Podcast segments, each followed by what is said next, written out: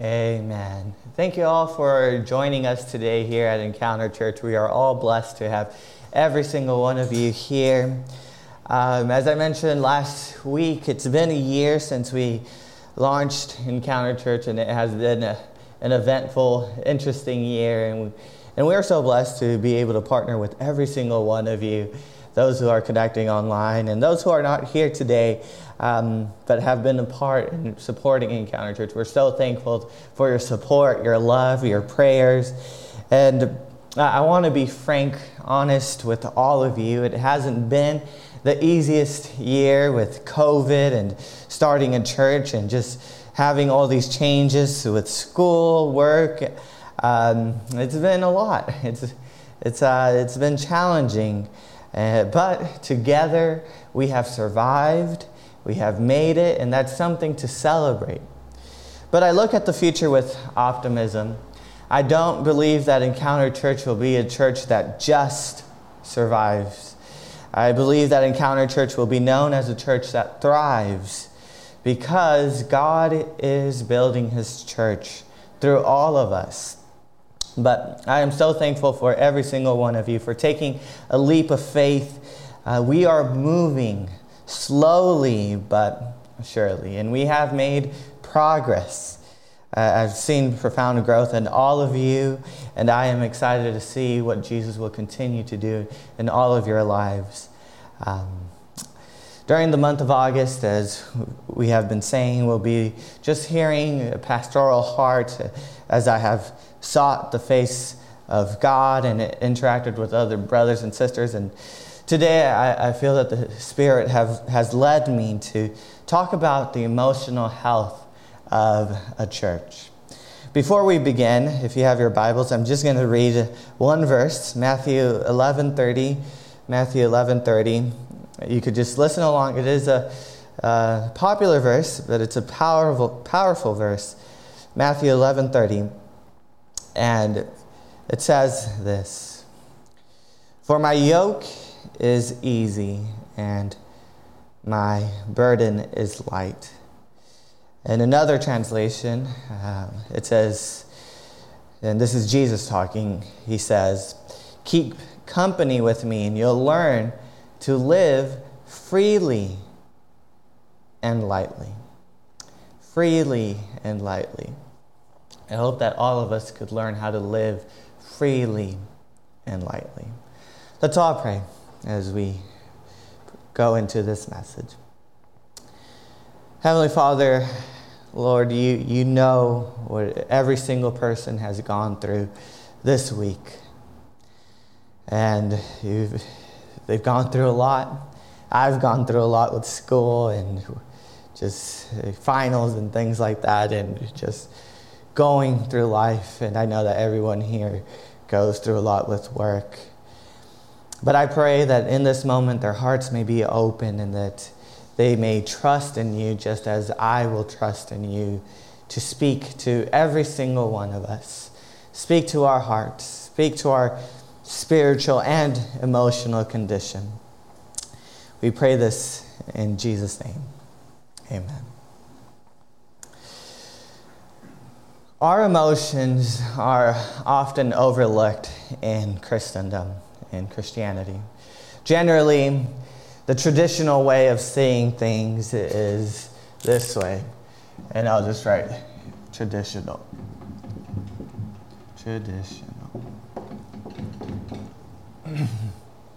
This is usually the way that we live Christianity.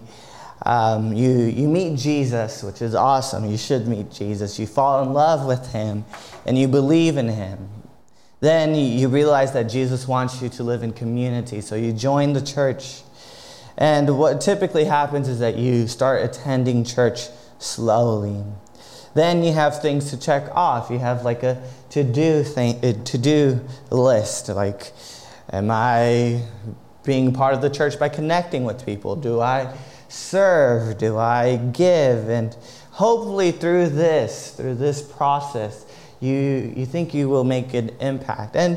And you do make an impact. But this is the traditional way of doing it. And I wrote traditionally. the traditional way of doing it. I want us to look at a better way of making an impact, and it's a transformative way rather than the traditional way. Transformative. In the transformative way, you still meet Jesus. That is important, meeting Jesus. Super important. And if you want to learn more about Jesus, I encourage you to read your Bible, to maybe even watch the Chosen series. It's a great free series online. And we could also get some tea. I've been trying tea, and we could talk about Jesus. Trying to get a little taste iced tea. So if you want to do that, we could do that too, or whatever. We could always talk about Jesus, but it's important that you know Jesus. You also need to still be part of community. So those things are the same, but here is the difference. The change is here. The difference is when we deal with things in a deeper manner. We deal with things that are not so visible. This is an iceberg. You could see what's visible, but we need to deal with the invisible, with our emotions. I did not come up with this model. I borrowed it from a pastor from New York. And then after we deal with our emotional health, with our relationships, then we can make a huge impact. So many jump from attending church, meeting with Jesus, to making an impact without dealing with the faults within us. We just hide our emotions or slide it under the rug. And sure, if we do that, we could still make an impact. But so many times our messy emotions get in the way if we don't deal with them. And these emotions will limit us, and they could bring us harm if they remain unchecked. Jesus wants us, as we read earlier, he wants us to live lightly and freely. However, if we don't deal with our emotions, we will be bound and feel the weight of our emotions. Well, yes, you'll be able to make an impact.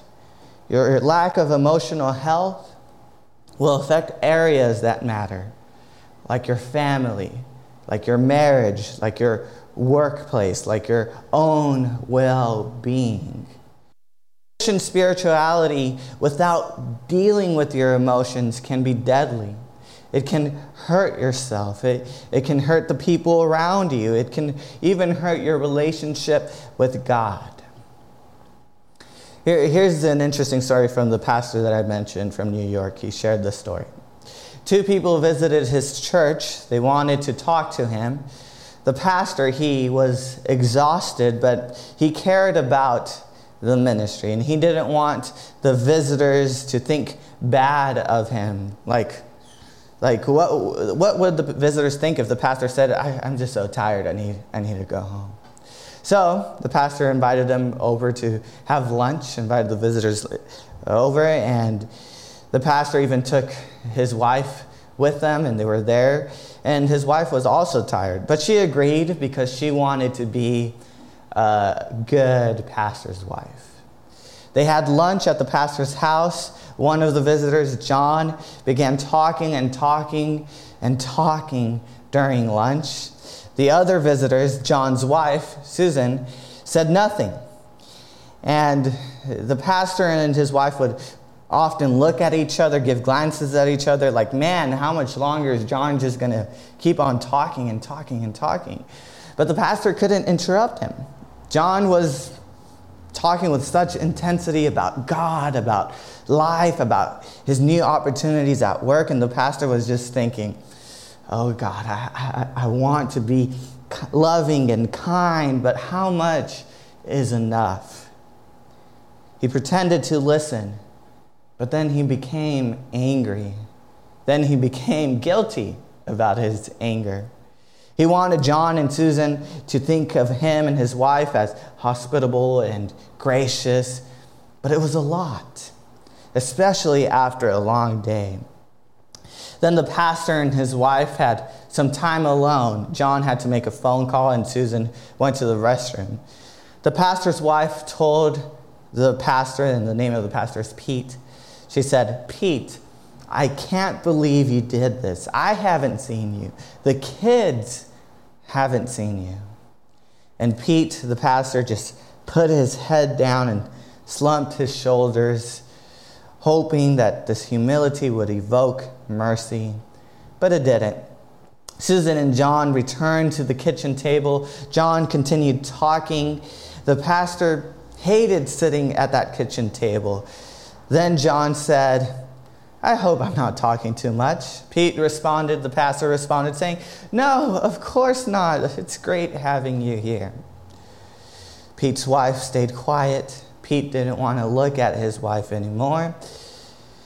Another hour passed. Then the pastor's wife, whose name is Jerry, she blurted, "I haven't heard from Faith in a while." Faith was their 3-year-old daughter.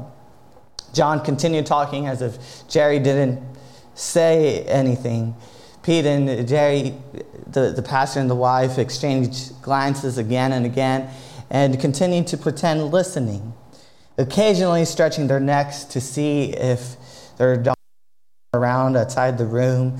Pete convinced himself, the pastor, he convinced himself that everything was fine, but Jerry began to look very upset. She was worried about Faith. The house was too quiet. John, the visitor, he continued talking. Then finally, Jerry excused herself with an annoyed tone. "I have to go and check on our daughter." She went to the basement. No Faith. The bedrooms. No Faith. The living and dining rooms. No Faith. Frantically, Jerry went to Pete. "Pete, I can't find her. She's not here." Then the horror gripped both of them. Then they thought the unthinkable. The pool. They had a 3-foot-high pool in the backyard. They ran to the backyard and saw Faith in the middle of the pool, their 3-year-old daughter, naked, barely standing on tiptoes, with the water up to her chin, almost to her mouth. Somehow, Faith was able to make it in the pool and keep herself from drowning by standing on her tiptoes for who knows how long. If she wasn't on her tiptoes, Pete and Jerry would have been burying their daughter. Pete and Jerry were shaken up when this took place. For days, they were just in shock. But the sad truth is that nothing changed within Pete and Jerry. They did ministry as usual and suffered more pain and horrors. How could it be that the pastor and his wife could have been so negligent? Now the pastor looks back and he is embarrassed at how disingenuous and immature he acted with the visitors, John and Susan, and how he acted with God and himself. John was not the problem. The visitor was not the problem. Pete, the pastor, was the problem. Externally, he appeared kind, gracious, and patient. But inwardly, below the surface, he wasn't kind. He wasn't gracious. He wasn't patient. All he wanted was to present a polished image of a good Christian, but he wasn't being sincere. He was just thinking, "I hope I'm a good enough Christian. I hope that this couple would like me. I hope that they think that my wife and I are okay, are decent. I hope that they would give a good report of us." The pastor admitted this. Pretending was safer than honesty and vulnerability. Pretending was safer than honesty and vulnerability. Pretending was safer than honesty and vulnerability. Maybe we like this traditional approach better because it doesn't deal with all of our junk, but it is harmful if we don't deal with the deep internal wounds and sin patterns. If you don't deal with your emotions, you will be stuck at an immature level of spirituality and emotional development. And you might end up hurting others. To be honest, it is very likely that you haven't dealt with your emotions. It's very likely that you are emotionally unhealthy. And it is very unlikely, sadly, that you grew up in a family that was not emotionally whole or mature. And maybe you have recognized this. And now that you believe that once you found Jesus, that, you know, your emotional junk has been completely dealt with. After all, 2 Corinthians 5:16-17 says, if anyone is in Christ, he is a new creation. The old has passed, and see, the new has come. And certainly Christ immediately changes things, but we also know, as we see the disciples of Christ, it takes time to grow as the person God has called us to be. I am still in a process. My family, my parents, they were the best and still are, but I know they come from emotional unhealthiness, which was inherited, and I inherited some unhealthy practices. But we need to deal with this type of stuff. I don't know what your story is, but identify where you need to grow. My family and I left the church when I was 7. We came back to it when I was 15, 16, and that's when I became a Christian by God's grace. I immediately wanted to follow Christ, and I let everyone know that I was a Christian. I prayed as much as I could pray. I read as much as I could read. I served as much as I could serve. I told about Jesus as much as I could. I attended all the events I could attend. I gave all I could give. I attended Bible college for a year, then went to Liberty for 3, then my master's for another 3. And I noticed that for the most part, my critical spirit, my emotions were rarely touched. I was passionate, bold, but I lacked understanding and compassion. I was somewhat arrogant. Fortunately, for the last 3 to 2 years, I've been focusing on my emotional health. There's still a lot of room to grow, but if I'm honest, for the most part in my Christian walk, my emotional health remained largely untouched, despite all the Sunday school classes, all the small groups, all the Wednesday gatherings. In fact, my emotions seem to be more of a secular thing than a church/spiritual thing.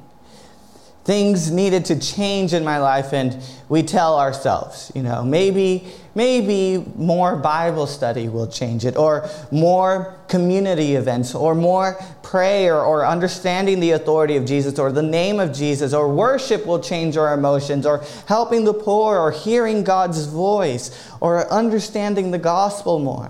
And while everything I just said should be part of our spiritual journey, there is still something missing. If we just focus on community life, on worship, we might just be adding layers to this iceberg rather than dealing with the internal, with our roots, with our emotions. We need to experience what Jesus said. We need to live freely and lightly in every area. Be honest. Do you feel that way? Do you feel the easy yoke of Christ, the light burden of Christ? Or do you feel exhausted and in need of a break?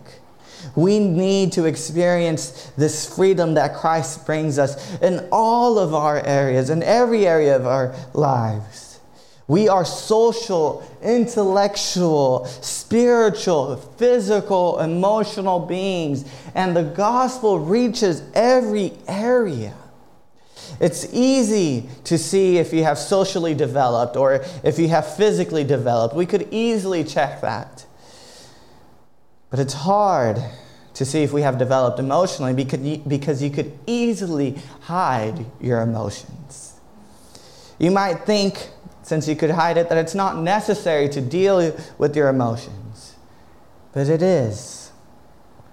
With the rest of our time together, I want us to explore the top 10 symptoms of emotionally unhealthy spirituality. The first symptom is using God to run from God. This is the Christian who hides in endless responsibilities to not deal with the emotional side of the soul. And he uses God to run away from God. Oh, I have to do this God activity. You give this excuse so you don't spend time with family. You use this God activity. Oh, I have to go to practice so I don't have to deal with my own problems. This is when you use God to run away from him. And when this happens, you might do God's work to satisfy yourself. You might pray about doing your own will instead of God's will. Demonstrating Christian behaviors is so important. You want to show to everybody that you're a Christian because you want people to think well of you. You think about theological points so much so that you don't deal with your emotional issues. You use the Bible to judge and devalue others. You compete with others so that you exaggerate your accomplishments for God. You use Scripture to justify the sinful parts of your family relationships, of your cultural values and of national policies, but you don't use the Scriptures to help change your life. You hide behind God talk, trying to hide your inner cracks. You're selective with biblical truths you apply in your life. Here's an example of somebody who uses God to run away from God. There's this person, another person named John. John uses God to validate his strong opinions on issues ranging from the appropriate length of woman's skirt in church to political candidates to gender roles to his inability to negotiate issues with fellow non-Christian managers at works. He does not listen to or check out the innumerable assumptions he makes about others. He jumps to conclusions, and sadly, his friends and family and coworkers find him unsafe and condescending. John then goes on to convince himself he is doing God's work by misapplying selected verses of Scripture. Of course, that person hates me, he tells himself. All those who desire to be godly will suffer persecution. But honestly, this person, John, he lacks emotional maturity. That's why he is suffering. And now he's using God to run away from God. He's using God to run away from dealing with his own junk. Here's another symptom of emotional unhealthiness. You ignore anger, you ignore sadness, and you ignore fear. It is a very common belief in the Christian world that we should avoid anger, sadness, and fear. So when we feel these emotions, we feel like something is wrong. Something is wrong within our spiritual life. Like if we're angry, then that means that we're dangerous or unloving. If we're sad, we feel maybe that we have lacked faith in the promises of God. And of course, we're not supposed to fear. God is with us. But if we grow up with this mentality that we can't feel any of these feelings, then we begin to believe that all of these feelings are unreliable and should not be trusted. While it is true that some Christians live in the extreme of following their emotions, their feelings in an unhealthy way, it is more common to see Christians who believe they do not have permission to admit their feelings or express them openly. It's hard to express feelings of fear, sadness, shame, anger, hurt, or even pain. But here's something to consider. How can we listen to what God is saying and evaluate what is going on inside when we cut ourselves from our emotions? To feel is to be human. To ignore our feelings is to ignore something of what it means to be an image bearer, to be a human. God gave us feelings.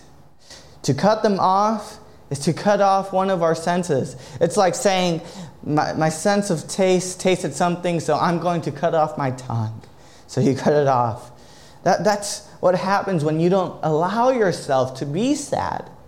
As Christians, we usually follow a model, we're just going to live by facts, what God says, and then we live it out, and we're going to believe it, we're going to have faith, and then our feelings follow our faith.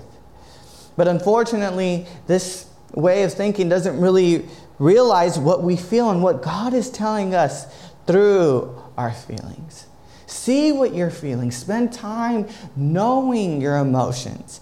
Feel your emotions. Another symptom is dying to the wrong things. Dying to the wrong things.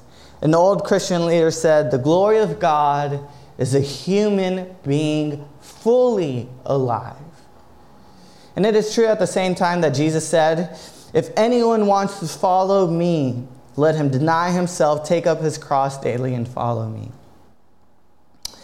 Sadly, people have misinterpreted this verse to say, the more miserable you are, the more you suffer, then the more God loves you. But Jesus doesn't want us to die to every single thing. Yes, we die to the sinful parts, such as defensiveness, detachment from others, arrogance, hypocrisy, stubbornness, judgmentalism, a lack of vulnerability, and the obvious sins like murdering and lying. We die to those sins, but we don't die to the good things in our lives, to the healthy desires and pleasures of life, to friendship, to joy, to art, music, beauty, recreation, laughter, and nature. We don't die to these things. God plants these desires within our hearts so we could nurture and enjoy these things. These desires and passions could be invitations from God, gifts from Him, so we could enjoy the world that He has given us. And sadly, some of us, because we feel that we have to die to everything, we feel guilty when we unwrap these presents. Maybe you have been asked, somebody asks you, tell me about your wishes, hopes, and dreams. A Christian asks you this, and you're just speechless because you think, isn't my only wish, dream, and hopes to serve Jesus? And while that is a big hope that we have, God never tells us to annihilate ourselves. Instead, God wants us to be more ourselves. He wants us to be our truer selves, the people He created us to be. He wants us to blossom. Accept your likes and stop killing things that you don't need to kill. Number 4, denying the impact of the past on the present. In Christ, yes, our sins have been wiped away. The old is gone, the new is here. Yes, it's a miracle that our sins have been wiped, that we have a new identity, a new future, a new life. It's great news. But the past could still influence you. Your life choices, the choices that you have done, your actions, they still have an effect. And sometimes to move forward, you need to deal with the past. You need to understand the past and just accept it. Because if you don't, those strongholds can prevent you from loving yourselves and others as God has designed. Another symptom, number 5, is dividing life into secular and sacred compartments. And this one is a very important and common one that I've seen. People tend to compartmentalize their lives, live double lives. Here's a story about Frank, and maybe you could relate. Frank attends church. He sings about God's love. On the way home, he pronounces death penalty over another driver. For Frank, Sunday church is for God. Monday to Saturday is for work. Here's another example. Jane yells at her husband. She tells him that he is not a good leader for the children. He always walks away deflated and crushed. She walks away with the belief that she has fought valiantly in God's name. But she doesn't allow God to really help her with her relationship with her husband. Ken has a disciplined devotional time with God each day before going to work, but then does not think of God's presence with him all through the day at work or when he returns home to his wife and children. He only thinks about God when he wakes up. Judith cries during songs about the love and grace of God at her church, but she regularly complains and blames others for the difficulties and trials in her life. It is so easy to compartmentalize God. So easy determining, okay, these are just Christian activities that I need to check off. And these usually consist of going to church, having these spiritual disciplines. But the truth is that God should be involved in every aspect of our lives, and how we navigate marriage, and how we discipline our children, and how we spend our money and time, and how we enjoy recreation, and even how we study for exams. According to some studies, one of the greatest scandals within the church is that most Christians are as likely to embrace lifestyles every bit as pleasurable, hedonistic, materialistic, self-centered, and even sexually immoral as the world in general. The statistics hurt. Ron Sider, in his book, The Scandal of the Evangelical Conscience, summarizes the level of our compartmentalization. Whether the issue is marriage and sexuality or money and care for the poor, Christians today are living scandalously unbiblical lives. The data suggests that in many crucial areas, Christians are not living any differently from their unbelieving neighbors. You don't need statistics to know how true this is. And this is part of the reason why people drop out of the church. There's no difference between those in the church and those outside of the church. When we compartmentalize our life, we miss out on the genuine joy of life with Jesus Christ, the life that he has promised. Maybe you're suffering in a particular area because you haven't given that area to God. Number 6, doing for God instead of being with God. In America, we value productivity and getting things done, praying and enjoying God for no other reason than just to delight in him seems crazy. We think there is so much to be done. Too many people are lost. The world is in deep trouble. We need to preach the good news of Jesus. Just being in God's presence? No way. That's a luxury. As I was growing up in my Christian faith, I heard about monks, Christian monks who lived in monasteries, just praying and spending time in the Word of God. And I really wondered if they were Christians since they were not part of the real world. But to be honest, they were enjoying God's presence. We have these biases. We think that doing lots of work for God is a sure sign of a growing spirituality, that it's all up to us to change this world, and that we're never going to finish in this lifetime, and that God cannot move unless we pray, and that we are responsible for sharing Christ all the time to everyone, otherwise people are going to hell, and that things will fall apart if you don't persevere and hold things together. Are these things wrong? Not necessarily, but work for God that does not come from a nourished, deep, interior life with God will eventually be contaminated by other things such as ego, power, needing approval of others, and buying into the wrong ideas of success and the mistaken belief that we can't fail. We do things if we don't have a relationship with God. We do things for the wrong reasons. And then we become human doings instead of human beings. We cannot give what we do not possess. Doing for God in a way that reflects our relationship with God is the only pathway to a pure heart and in the right way to see God. Number 7, spiritualizing away conflict. We don't like conflict, but conflict is everywhere. It's in school, it's at home, it's at our workplaces, it happens in marriages, with our parents, with friends.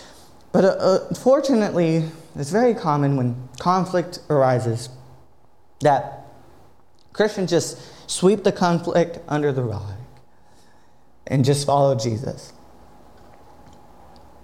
That is why there are so many instances of unresolved conflicts within churches. We just put it to the side. I've done it, and it can create damage. Instead of dealing with the conflict, we say one thing to people's faces and then another behind their backs. We make promises that we have no intentions of keeping. Then we blame, attack, give people the silent treatment, become sarcastic, give in because we are afraid of not being liked, leak our anger through tweets or social media, tell only half the truth because we can't bear to hurt a friend's feeling, say yes when we actually mean no, avoid and withdraw and cut off. We also find a person that we could just vent to and share our anxiety. And while some of these, in a good context, can be okay, Jesus teaches us that healthy Christians do not avoid conflict. Jesus' life was full of conflict. He regularly confronted conflict. He always had conflict with religious leaders, with the crowds, with the disciples, and even his own family. Out of a desire to bring true peace, Jesus disrupted the false peace all around him. He refused to spiritualize conflict avoidance. Number 8, covering our brokenness, weakness, and failure. There's a pressure that we have to present an image that is strong and spiritually together. We feel guilty for not measuring up, for not making the grade. We forget that none of us are perfect. We forget that we are all sinners. We forget that David, one of God's most beloved friends, committed adultery with Bathsheba and murdered her husband. That is part of David's story. This colossal failure was part of this king's story. It's part of David's story. And everyone would know about it. Another man, Paul, we've spoken about him, he failed. He persecuted Christians and he was broken. The Bible does not ignore the flaws and weaknesses of its heroes. Moses was a murderer. Hosea's wife was a prostitute. Peter rebuked God. Noah got drunk. Jonah was a racist. Jacob was a liar. John Mark deserted Paul. Elijah burned out. Jeremiah was depressed and suicidal. Thomas doubted. Moses had a temper. Timothy had ulcers. And all these people send the same message, that every human being on earth, regardless of their gifts and strengths, is weak, vulnerable, and dependent on God and others. You might look at people who you admire, whether it's in the arts or sports or leadership, politics, business, academics, parenting, or the church, and you wonder if they have escaped the brokenness that plagues the rest of us. But they haven't. We are all flawed and broken. There are no exceptions. Number 9, living without limits. You might think good Christians constantly give and tend to the needs of others. Good Christians don't say no to opportunities to help or to requests for help because they would be selfish. Some Christians are selfish. They believe in God and Jesus Christ, but live their lives as if God does not exist. They don't care or think about loving and serving others outside of their friends and families. That's a tragedy. But there are a lot of Christians who carry guilt for never doing enough. They say, I spent hours on the phone listening to him, and it felt like it wasn't enough. It makes me want to run away. This guilt often leads to discouragement. But we need to understand that we have limits, that we are human, that we are not God. We cannot serve everyone who is in need. Jesus modeled this for us as a human being. Jesus didn't heal every person in Palestine. He didn't raise every dead person. He didn't feed all the hungry beggars or set up job development centers for the poor of Jerusalem. He didn't do that. And we shouldn't feel like we have to. We shouldn't guilt trip ourselves. This causes us to feel frantic, exhausted, overloaded, and hurried. You need to love yourself to love others. Recognize your limits. It's good to have self-care. Self-care is taking care of yourself, as the name implies. It's not selfish, because when you care for yourself, that's when you could truly care for others.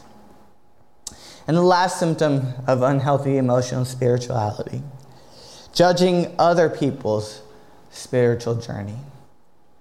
One Christian monk said, "You must die to your neighbor and never judge them in any way whatsoever."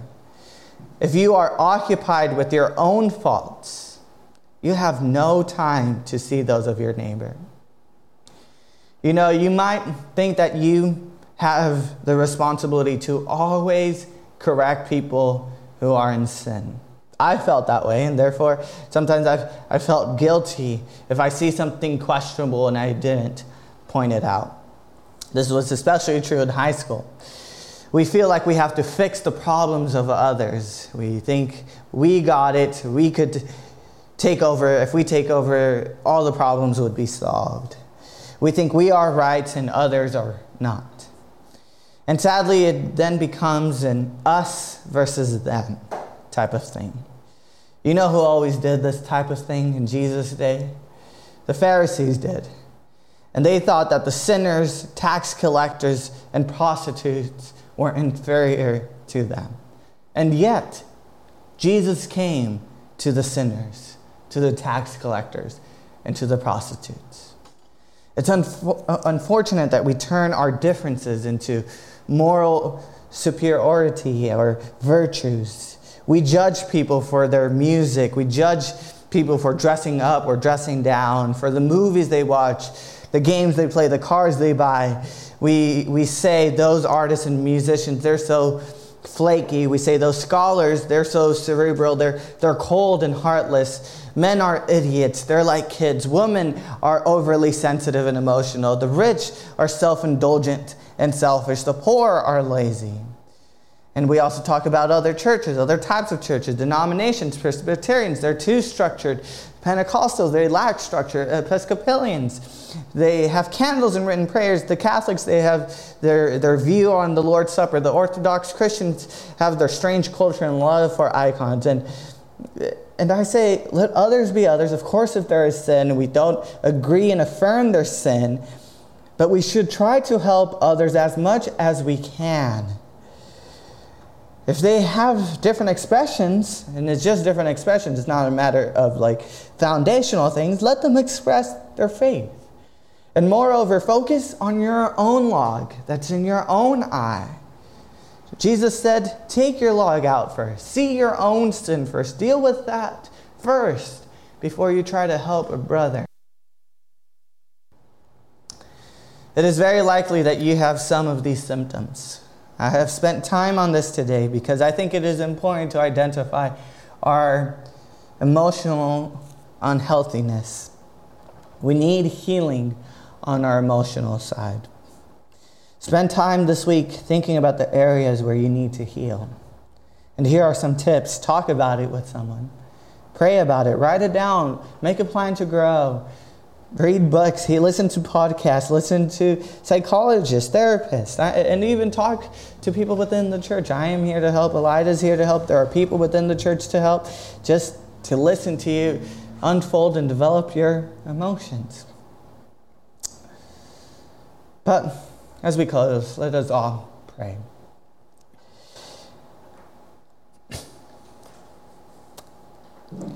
Heavenly Father, when I think about this sermon, the only thing I can say is, Jesus Christ, have mercy on me, a sinner. Thank you that I stand before you in the righteousness of Jesus, in his perfect record and performance, not my own. I ask that you would not simply heal the symptoms of what is not right in my life, but that you would surgically remove all that is in me that does not belong to you. As I think about this sermon, Lord, I pray that you may pour light over the things that are hidden. May I see clearly that you are holding me, that you are with me. In Jesus' name, amen.